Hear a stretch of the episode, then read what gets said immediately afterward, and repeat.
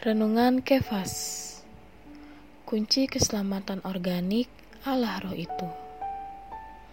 Roma pasal 8 ayat 16 berkata Roh itu bersaksi bersama-sama dengan roh kita bahwa kita adalah anak-anak Allah. Sebuah rumah pasti memiliki sebuah kunci yang dapat digunakan untuk masuk dan keluar. Di dalam kerohanian juga memiliki sebuah kunci, Apakah Sobat Kefas telah mengetahui kunci keselamatan? Roh itu bersaksi tentang hubungan kita yang paling dasar dan awal dengan Allah, yaitu bahwa kita adalah anak-anaknya. Karena itu, kesaksian roh ini dimulai pada saat kelahiran rohani kita, kelahiran kembali kita.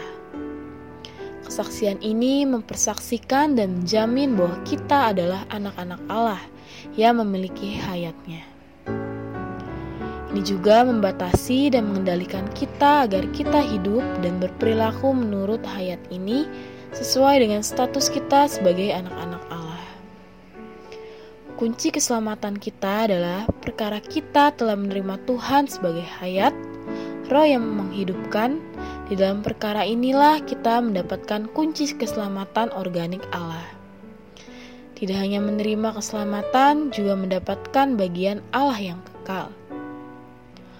Poin keselamatan yang pertama, kunci keselamatan adalah masukkan roh itu ke dalam kita. Yang kedua, roh Allah dan roh kita berbaur ketika kita mendapatkan keselamatan.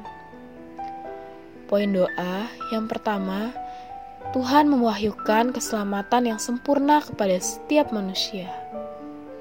Yang kedua, setiap kerabat dan orang yang sekitar kita mau menerima keselamatan yang sempurna.